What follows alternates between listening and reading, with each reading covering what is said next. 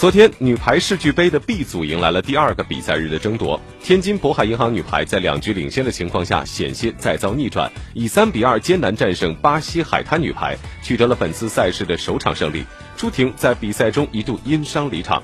上一场比赛天津队在二比零领先的情况下痛失好局，二比三不敌诺瓦拉。面对巴西劲旅海滩女排，天津队在首局一上来便建立了三比零的领先。随后的比赛双方交替领先，局末凭借朱婷的强攻和拦网，天津队二十五比二十一拿下了首局。次局较量，天津队赢得较为轻松，以二十五比二十以二十五比十九再下一城。第三局比赛进行得非常焦灼，两队多次战平，在二十二平之后，海滩女排连下三分，以二十五比二十二扳回一城。第四局比赛开始前，朱婷因为手腕伤势离开了场地。缺少朱婷的天津队在本局大部分时间里处于落后的局面，并以十六比二十五再丢一局。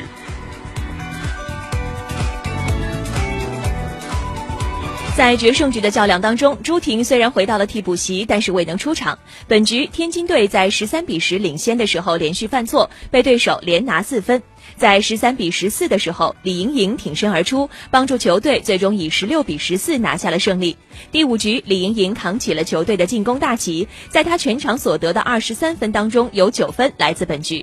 除了李盈莹的二十三分，只打了三局比赛的朱婷贡献十九分，外援胡克尔得到了十七分，海滩队的马丁内斯贡献全场最高的二十四分。